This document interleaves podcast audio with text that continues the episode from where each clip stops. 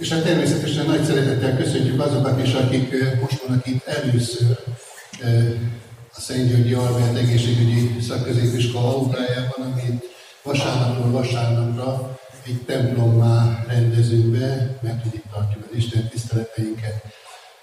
És mindenkit köszöntök az apostol köszöntésével is. Kegyelem néktek és békesség Istentől, ami atyánktól, és az ő egyszülött fiától, az Úr Jézus Krisztustól. Amen. Mai Isten tiszteletünket Zsoltár énekléssel kezdjük meg. A 47. Zsoltárunkat énekeljük néhány versével, az első két verset, és majd a negyedik verset is énekeljük el. Fejezzük ki örömünket, Isten iránti hálánkat ennek a Zsoltárnak az éneklésével, és valóban zengjen ez a Zsoltár úgy, hogy, hogy mi hálánk és erőnk is kifejezésre jusson a Zsoltár éneklése során.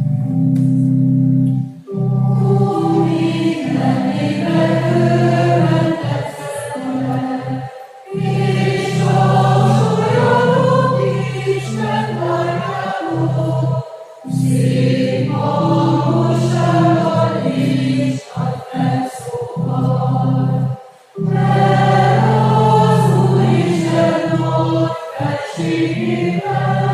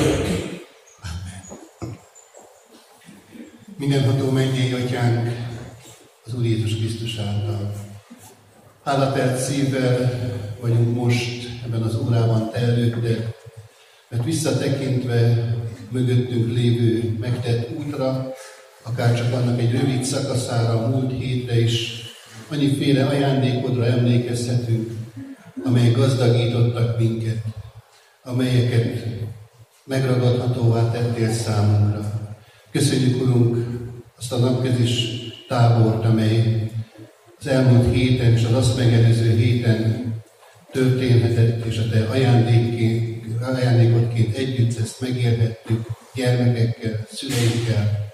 És köszönjük neked, Urunk, most ezt a mai alkalmat, amikor ezeket a heteket lezárva, neked adhatunk hálát.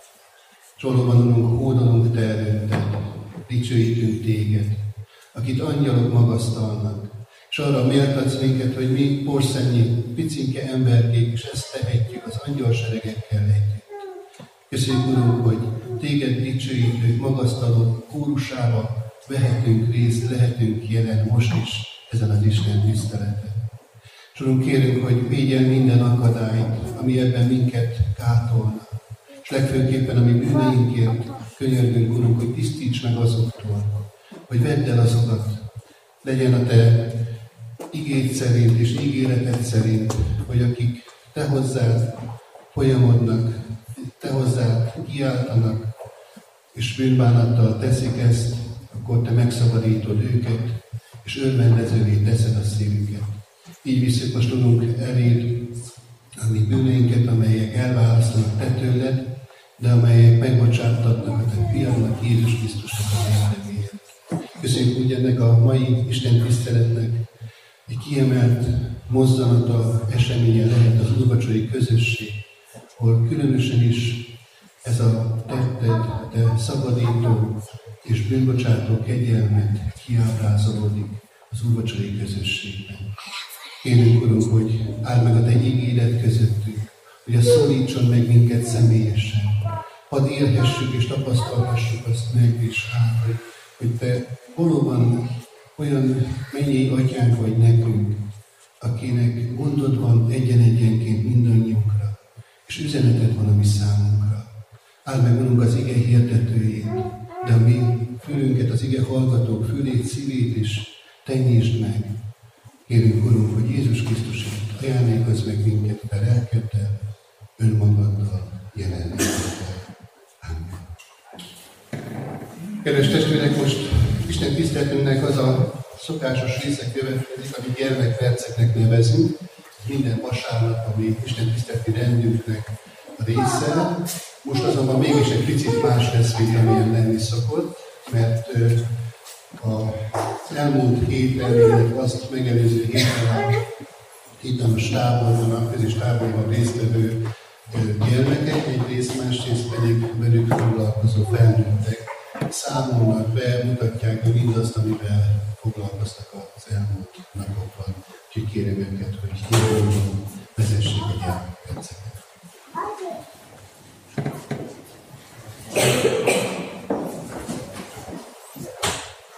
Még a gyermekpercek előtt, de ehhez is kapcsolódva, az előbb tanult éneket szeretnék elénekelni, ugyanis ezt az éneket tanultuk a gyerekekkel is a héten, és reméljük, hogy sokan ismerni fogják, és ezért is hoztuk az Isten tiszteletre is, hogy ezt közösen énekelhessük, ezzel is magasztalhassuk együtt.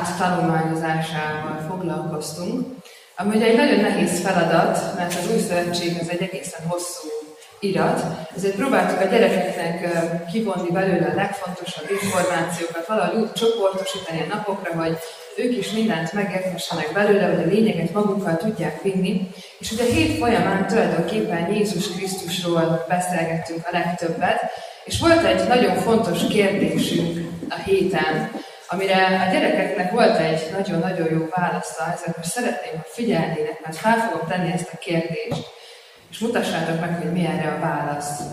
Arról beszélgettünk ugyanis, hogy kicsoda Jézus Krisztus. Jézus!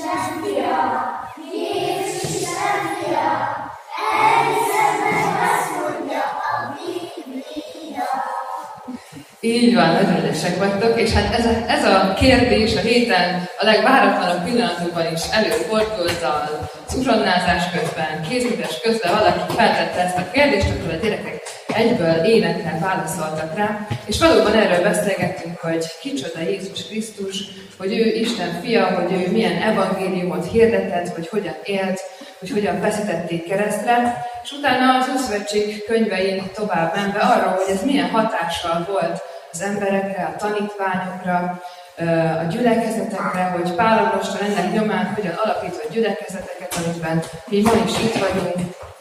És persze legutóbb, legvégül pénteken pedig arról esett szó, hogy bár Jézus Krisztus meghalt, de hiszük azt, hogy vissza fog jönni, és ezért várjuk őt a gyülekezetekben hittel. És ez volt az egész hetünknek az éve, és minden erre épült fel, a játékok, a kézművesek, az énekek, és ezért most szeretnénk is megmutatni még egy pár dolgot a gyermekekkel ebből a hétből, hogy most szeretném, ha aki itt volt a táborban, azok kijönnének ide előre. Nem kell szégyenlősek mindjárt nyugodtan. A hét énekei közül kiválasztottuk a slágereket, amik a leginkább megérintették a fiatalokat, és amik a legjobban tetszettek nekik, ezeket szeretnénk most elénekelni a gyülekezetnek is. thank you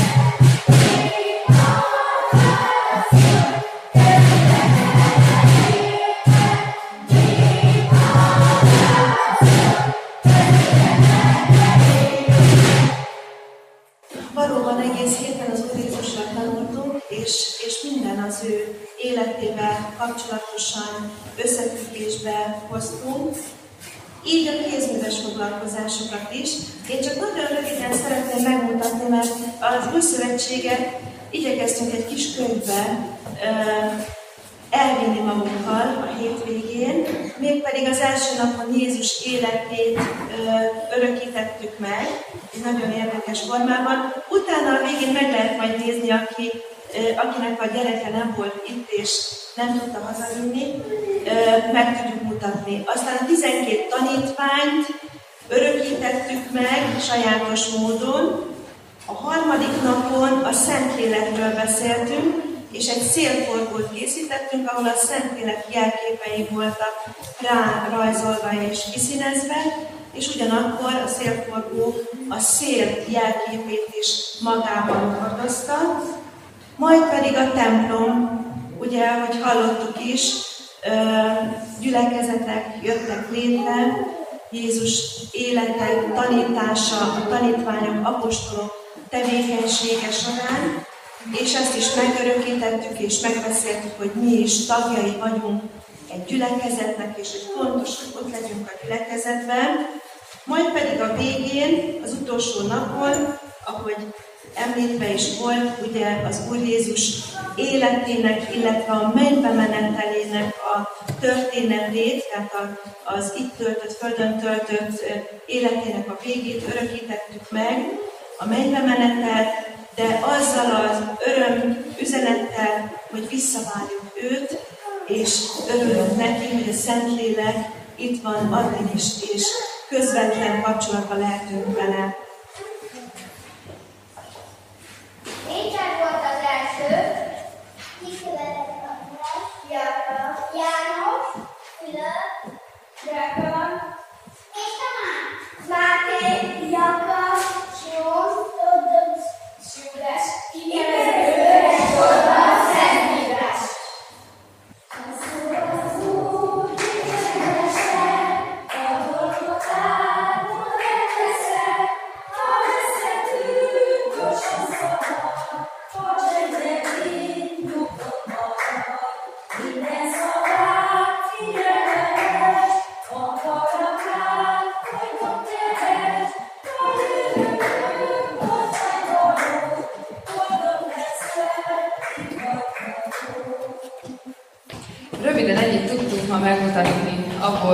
hogy mi is történt velünk a héten.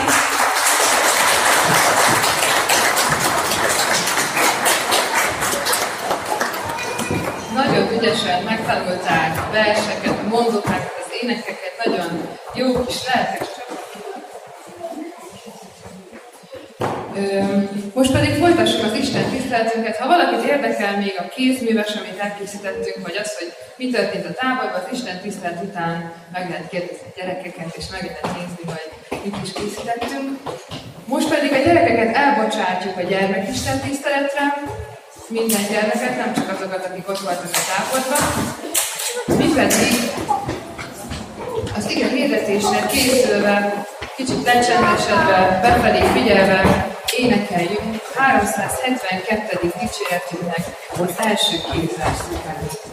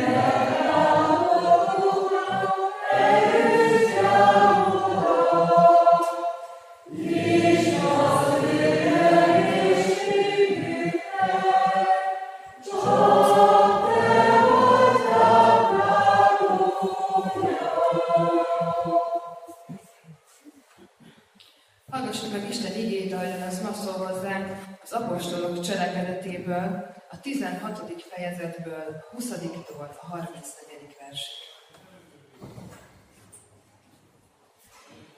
Azután az előjárók elé vezették őket, és ezt mondták. Ezek az emberek felforgatták városunkat. Zsidók lévén olyan szokásokat hirdetnek, amelyeket nekünk nem szabad sem átvennünk, sem követnünk, mert rómaiak vagyunk. Velük együtt a sokasság is rájuk támad, az előjárók pedig letépették ruhájukat és megboroztatták őket. Sok ütést mértek rájuk, majd börtönbe vetették őket, és megparancsolták a börtönőrnek, hogy gondosan őrizze őket. Az pedig, mivel ilyen parancsot kapott, a belső börtönbe vetette őket, és a lábukat kalodába zárta. Éjféltájban Pál és Szilász imádkozott, és énekkel magasztalta az Isten. A foglyok pedig hallgatták őket. Ekkor hirtelen nagy földrengés támadt, úgyhogy megrendültek a börtön alapjai. Hirtelen kinyílt minden ajtó, és mindegyikükről lehúltak a bilincsek. Amikor a börtönőr felriadt álmából, és meglátta, hogy nyitva vannak a börtönajtók, kivonta kardját, és végezni akart magával, mert azt hitte, hogy megszöktek a foglyok. Pál azonban hangosan rákiáltott. Ne tégy kárt magadban, mert valamennyien itt vagyunk. Erre az világosságot kért, berohant, és remekbe borult Pál és Szilász elé.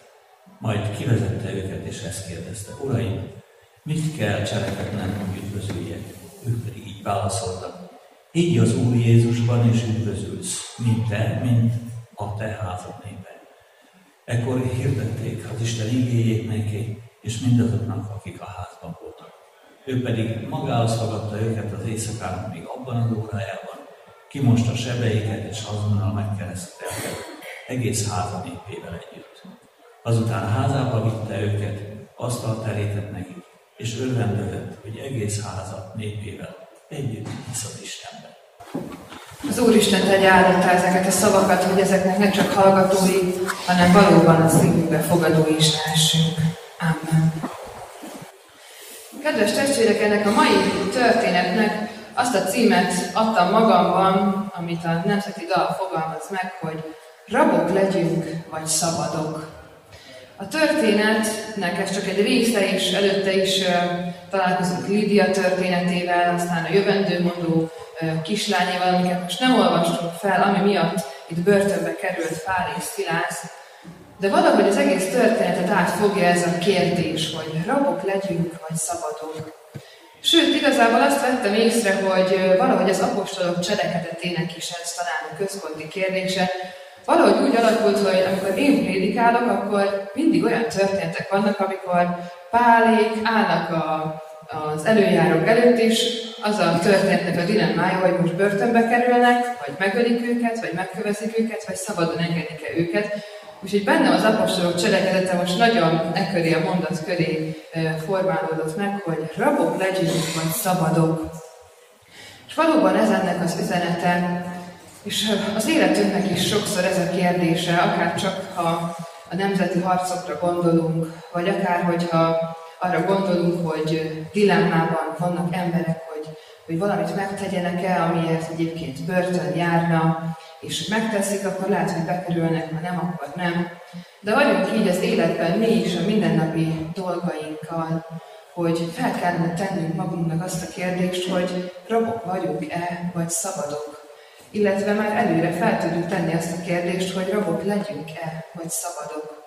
Sok olyan döntési helyzetbe kerülünk az életben, amikor az áll előttünk, hogy lehet, hogy kudarc vár bennünket, ha valamit megteszünk olyan kudarcok érhetnek bennünket, mint amilyennek talán ebben a történetben tűnhet sok esemény, amit itt látunk.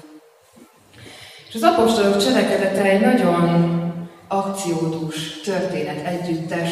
Igazából minden fejezetben, szinte minden mondatában van valamilyen cselekmény, egy kicsit olyan harcos az egész, ahogyan ezek az apostolok küzdenek azért, hogy az evangélium terjedjen, és sokszor azt látjuk, hogy egy bizonyos történetet, ha csak addig látnánk, ha úgy tekintenénk rá, mint egy film, akár a maira, hogy mondjuk börtönbe vetik őket, és itt jön a reklám, és van 20 percig gondolkodni azon, hogy mi lesz a következő lépés, akkor úgy tűnhetne, és azt gondolhatnánk, hogy hát lehet, hogy itt fognak meghalni a börtönben.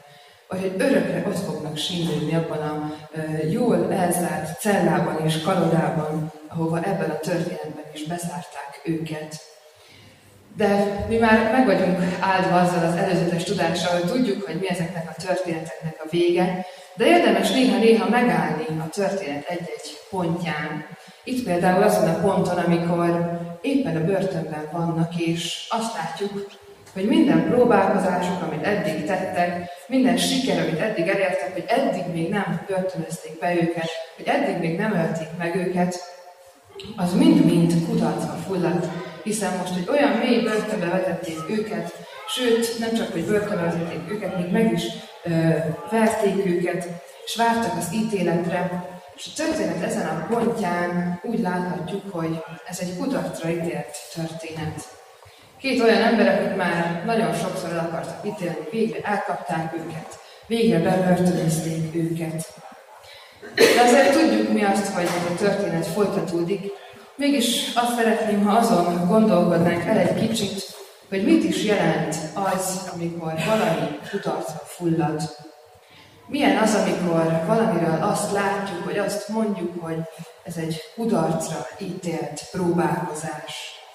Mert lehet, hogy ha ott lettünk volna abban a korban, és láttuk volna ezeknek a tanítványoknak a mindennapi küzdelmét, hogy hogyan tiltották ki őket egyik városból, aztán mentek és próbálkoztak a másikban, akkor azt mondanánk rájuk is, hogy ez egy kudarcra történet. Nem tudjuk, hogy miért próbálkoznak még annyit. Miért mennek el máshova, és próbálják meg újra ugyanezt és ugyanazt elmondani. Talán kudarcra ítélt ez a történet. És amikor itt megállunk egy pillanatra, és itt vagyunk a reklám idejében, és nem a, azzal foglalkozunk, hogy mi is lesz a történet vége, akkor eszünkbe juthatnak a saját kudarcaink is.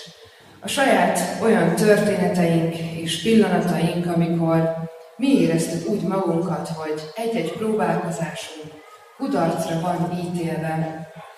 Vagy valami, amiért nagyon sokat próbáltunk meg tenni, és jónak tűnt, és azt gondoltuk, hogy működni fog, hogy, ez a másiknak és nekünk is a javunkra szolgál, mégis kudarcba fulladt.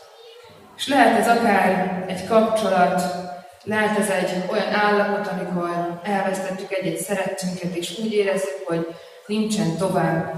Valamiféle kilátástalanság az életben, legyen az akár anyagi vagy érzelmi mélység, vagy amikor az, akár a munkahelyünkön, vagy a kapcsolatainkban olyan akadályok pörtülnek elénk, amikről, amikre úgy tudunk csak tekinteni, hogy ezen mi már nem tudunk átlépni, ezen mi már nem tudunk tovább menni.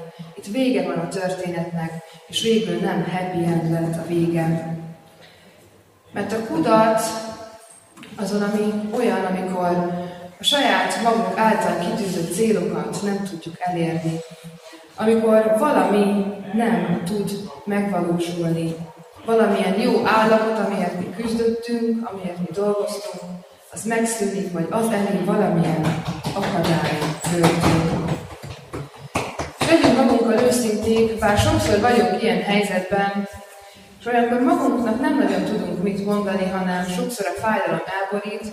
Ha más látunk ilyen helyzetben, akkor nagyon jó tanácsaink vannak azért.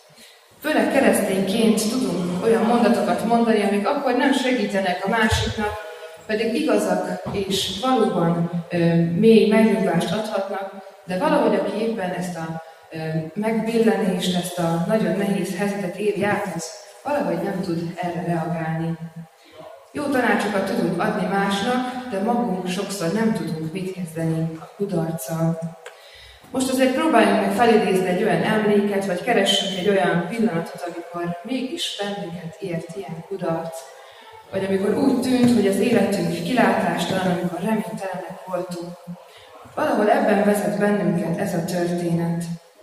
És az ennek a történetnek a kérdése, hogy hogyan éljük meg ezeket a kudarcokat, hogy mit is teszünk ezekért, mit is teszünk akkor, amikor elborítanak bennünket. És a történet két példát ad elénk. Pál és Szilásznak a példáját, akiknek a kudarca az, hogy az evangélium hirdetése nem sikerült. És azért kerültek ide ebbe a börtönbe, mert ők egy jó tettet hajtottak végre, egy megszállott kislányt, akinek jövendő mondó lélek szállta meg a testét, megszabadították ettől a lélektől. És az, akinek ez a kislány, ez egy rabszolga volt, akinek a tulajdonában volt ez a kislány, ő arra használta ezt a kislányt, hogy pénzt szerezzen azzal, hogy ezt a gonosz jövendő mondó lelket használja. És megszabadították ezt a kislányt, és ilyen értek ellentétek feszültek, hiszen már anyagi dolgokról is volt szó, és ennek a kislánynak a gazdái elkezdték felbújtani a népet, hogy ezeket börtönbe kell vetni, ezek olyan dolgot hirdetnek és tesznek, ami, ami ellenük van, és kopolt vádakat ö, gyártottak ellenük, azért, mert az ő egyik anyagi bevételüket megszüntették. És így kerültek oda Pál és Szilász előjárók elé, amikor az előjárók nem is saját döntésükből, hanem azt írja a Szentírás, hogy még az előjárók is beálltak abba a sorba, akik elkezdték Pált és Szilászt meghurcolni és megszégyeníteni, és levetkőztették őket, ahogyan akkoriban szokás volt, és megverték őket, majd egy különösen jól őrzött mély börtönbe vetették őket. Hát mi ez, ha nem a küldetésnek a kudarca? Semmi nem sikerült, amit jót tettek, még azért is csak rosszat kaptak. Lehet, hogy ez a kislány, a jövendőmondó kislány éppen úgy érezte, hogy neki jó az, ami történt vele, de ki tudja, hogy hogy bántak vele utána az urai. És egyszerűen a történet egy olyan pontra érkezik, amikor úgy tűnik, mintha nem lenne kiút. És nem tudjuk, hogy hogy érezték magukat ebben a helyzetben Pál és Szilász, mert erről nem ír a Szentírás. De emberileg el tudjuk képzelni, hogy milyen lehet egy olyan mély, föld alatti kis zugban ülve, úgy, hogy a lábunk kaladába van zárva, meg se tudnak mozdulni, nem tudnak arrébb menni, csak ülni tudnak ott egymással és a többi rabbal. Egy ilyen kudarcban vannak ebben a történetben. És bár ez a, ez a helyzet megoldódik, hiszen ők elkezdenek énekelni és imádkozni, mert nem tudnak már semmi mást tenni, csak az marad nekik, hogy a szájukkal magasztalják Istent, és végül megszabadulnak és a börtön ajtajai kinyílnak a földrengésre, és a kaladák leoldódnak, és itt jön a történetbe a másik kudarcos szereplőnk, ez a börtönőr. Hiszen a börtönőrnek az volt a feladata, hogy a leginkább megvédje ezeket az embereket, hogy nehogy elmeneküljenek, hogy nehogy kiszabaduljanak, hogy nehogy valami történjen velük, hogy nehogy kimenekítsük őket ebből a börtönből. Neki ez volt az, amiért a pénzét kapta, ez volt a hivatása, azért állt ott, hogy ez így legyen.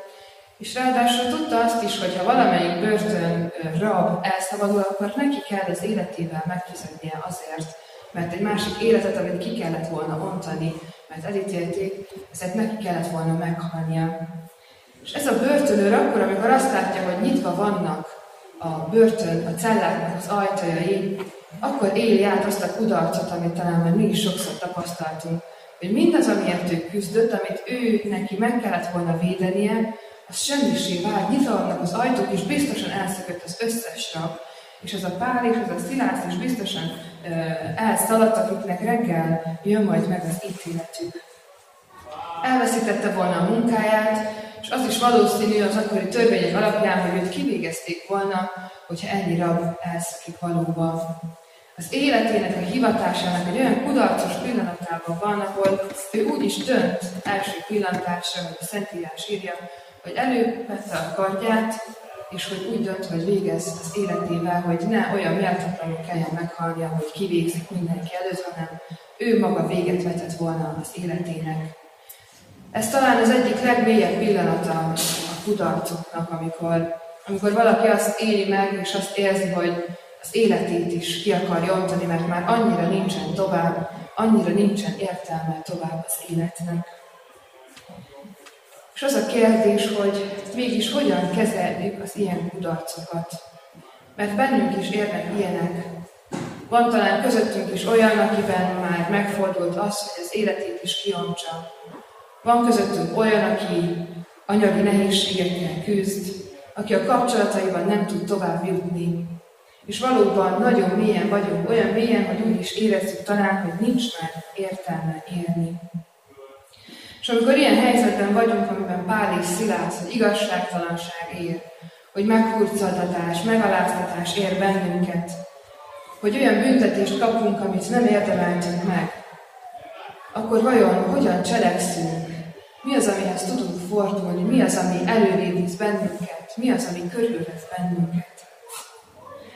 És itt jön a történetnek a folytatása, ami a reklám után történik már. Amikor ezek a kudarcok, megnyilvánul az, hogy ezek a kudarcok az evilági életnek a kudarcai. Az, hogy egy-egy munkahelyen nem tudunk jól helytállni, vagy elrontunk valamit, az egy természetes dolog, és vele járulja ennek a világnak.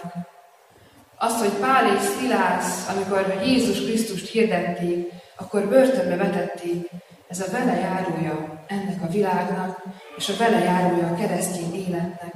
És azt Jézus Krisztus meg annyiszor a szívünkre helyezi az evangéliumokban is. Az, hogy igazság, igazságtalanság ér bennünket a hitünk miatt, ez is az élet velejárója. Az, hogy szégyenben és megaláztatásban van részünk, ez is a világ velejárója. Kezdve onnan, hogy a Biblia első lapjain látjuk, ahogyan a szégyent megtapasztalja először az, az emberpár, és elbújnak még Isten előtt is. A szégyen azóta az emberi élet része, és vele jár az emberi földi életünkkel. És nem is az a kérdés, hogy ezekkel mit teszünk. És nem az a feladatunk, amikor kudarc ér bennünket, hogy ezeket megszüntessük, hogy a szégyent, az igazságtalanságot megszüntessük, vagy, az, vagy hogy azért küzdjünk, hogy, hogy minden rendben legyen, és minden tökéletes legyen. Mert egy olyan világban élünk, ahol nem lehet semmi sem tökéletes. A bűn megtörte ezt a világot, és ennek az átka alatt úgy kell élnünk, hogy igenis érnek bennünket kudarcok az életben. Lesznek olyan pillanatok, amikor azt érezzük, hogy bárcsak kiléphetnék az életemből. Lesznek és vannak olyan pillanatok, amikor nehéz, amikor mélységben vagyunk, amikor nem akarunk és nem tudunk tovább menni. De az a kulcs szó ezekben a mondatokban, hogy mindez ebben az életben történik. Hogy minden kudarc, ami ér bennünket, az ehhez a világhoz kapcsolódik, a kapcsolatainkhoz, a dologisághoz, a dolgokhoz, ahhoz, ahogyan a munkánkat végezzük, amikor létrehozunk dolgokat, amikor projekteket menedzselünk, vagy olyan kapcsolatokhoz, amiket ebben a földi életben élünk meg. És azért, mert a kudarc az a saját általunk kitűzött céloknak a nem elérése. És ez az, amiben nagyon nagy különbség van a börtönőr és Páli Szilász között, hogy a börtönőr a saját maga által erre a földi életre kitűzött célban vallott kudarcot. Ő nem tudta megvédeni azokat a börtönben lévő embereket, nem tudta ott tartani őket bizonyos ideig. De Pál és Szilász, bár látszólag földi értelemben kudarcot vallott, és az is lehetett volna a történet vége, hogy már itt kivégzik őket, de még folytatják majd a missziójukat. Földi értelemben lehet, hogy éppen egy olyan pillanatban vannak, amikor teljesen kudarcnak tűnik a küldetés. De mégis ők tudják azt, hogy az a küldetés, amit ők keresztény emberként végeznek, az nem ezektől függ. Az nem függ a börtöntől, az nem függ a kalodától, az nem függ semmilyen sötét helytől, a legmélyebb mélységtől sem. És ezért tudnak elkezdeni imádkozni közösen, és Istent dicsőítő éneket énekelni még ebben a mélységben is, amikor nem tudják, hogy mi vár rájuk, amikor lehet, hogy reggel kivégzik őket, amikor úgy érzik, hogy minden kárba vezet, amit tettek. És ezért tudják úgy hirdetni ezt az evangéliumot, és úgy oda szólni ennek a börtönőrnek, hogy ő is ezt a megtérést tapasztalja meg, és megérthesse azt, hogy ez a földi életnek a keretei az, hogy a börtönörként dolgozik, nem csak ennyi az élet, hanem van ennél több. És ahogyan eljutunk a történetben erre a pontra, ott feltehetjük azt a kérdést is, hogy vannak az életnek kudarcai, és ezzel szembe kell néznünk. De van-e a keresztény életnek kudarca? Pál és Szilász valóban kudarcot élte át ott, akkor, amikor börtönbe vetették őket. És azt kell, hogy mondjam, hogy a keresztény életnek, a Jézusban hívő életnek csak az lehet a kudarca, hogyha az Istent nem dicsőíti. Az, hogyha az evangélium nem hallatszik a körülményektől függetlenül, az érzésektől, a lelkiállapottól függetlenül, az a keresztény élet kudarca, ha általam nem szól Jézus Krisztus. Mert Pálon és Szilászon keresztül ott a legnehezebb helyzetben is az evangélium megszólalt. És olyan erővel szólalt meg, és olyan jellé vált, ami által egy börtönőr megtért, és nem csak ő, hanem utána az egész háza népe Isten hívővé vált. Érnek bennünket kudarcok az életben, de a keresztény életünket, az identitásunkat, az élni akarásunkat nem ez határozza meg. A kudarcok vele járói ennek a földi, bűnös, megtört világnak. Megbántjuk egymást, szeretetlenül fordulunk oda a másikhoz. Nem mindig tudunk megtenni mindent, amit kitűzünk magunk elé célként. De az a jó hír ennek a történetnek, hogy az életünk nem ettől függ. És lehet, hogy vége lesz, lehet, hogy holnap, lehet, hogy később, nem tudhatjuk. De azt tudjuk, hogy nem vallunk kudarcot akkor, ha abban az evangéliumban hiszünk, és ezt az evangéliumot hirdetjük, amely egy győztes evangélium, és amelyben Isten maga nem vallott kudarcot. Mert ő elküldte az ő egyszülött fiát, és ennek a jele és pecsétje, ez az úrvacsorai közösség is, amiben ma részt tudunk venni. És bár az is egy kudarcos történetnek tűnt egy pár napig, amikor Jézus a sírban feküdt, de mégis ott volt a feltámadás öröme, és ez az a hit, amiben a földi életen túllátva mi is éltünk, és ez az, amit mi is hirdethetünk. Azt kívánom, hogy ma ezt tapasztalhassuk meg, akkor is, amikor az úrvacsorai közösségben részesülünk. Az életünk, bár sokszor kudarcosnak tűnik, de mégsem az. Nem kell annak lennie, mert mindaz, ami körülvesz bennünket, a földi valóság mind múlandó, és a mi életünk sikere és győzelme, az Jézus Krisztus sikere és győzelme, amelyet ő a kereszt halálában szerzett meg. Ezek ne arra törekedjünk, hogy az életben érjünk el sikereket, hanem arra törekedjünk, hogy a keresztény életünk ne kudarcos legyen, hanem azt a sikert, azt a győzelmet éljük át és hirdessük, hogy nekünk van megváltónk, hogy van örök életünk, hogy van evangélium, hogy van szabadító, aki minden kalodából ki tud bennünket szabadítani. Amen. Így készülünk most az úrvacsorai közösségre, és énekeljük a lélekkel és értelemmel című énekes könyvünkből, Kenyeredés Urok táplál engem című éneket, a kivetítőn látható ezt a